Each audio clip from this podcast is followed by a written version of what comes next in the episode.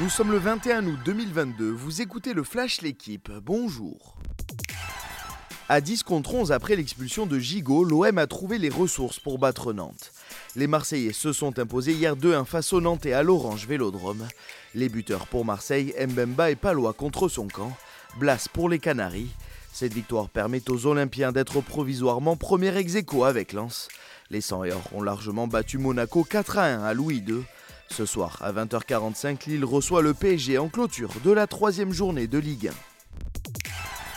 Une seule médaille d'or hier pour la France au championnat d'Europe à Munich. Loana Lecomte a décroché en VTT son premier titre européen devant sa compatriote Pauline Ferrand-Prévot. Médaille d'argent aussi pour Renel Lamotte, deuxième du 800 mètres. Le relais tricolore s'est lui classé troisième de la finale du 4x400 mètres homme. Bronze également pour les Français en kayak dans la catégorie 4K en ligne 500 mètres.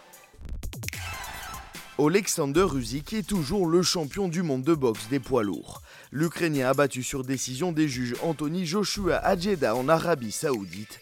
Déjà vainqueur du Britannique en septembre dernier, Usyk reste invaincu chez les professionnels.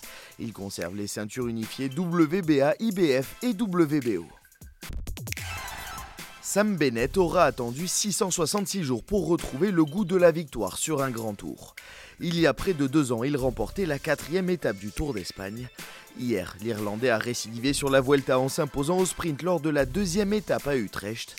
Le coureur de la Bora Hansgrohe a devancé Mats Pedersen pour décrocher sa 58e victoire professionnelle. Quatrième, Mike Tennyson dépossède son équipier Robert Gessing du maillot rouge de leader. Merci d'avoir suivi le Flash l'équipe. Bonne journée.